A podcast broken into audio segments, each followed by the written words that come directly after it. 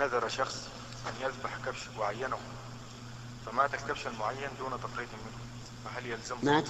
نعم. فهل يلزمه إبداله؟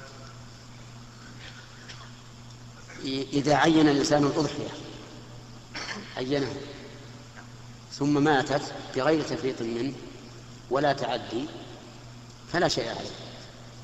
إلا إذا كانت مندورة يعني قد نذر أضحية فعليه أن يوفي بنذره أما إذا كانت قد لم تجب إلا بالتعيين ثم ماتت بلا تفريط منه فلا شيء عليه.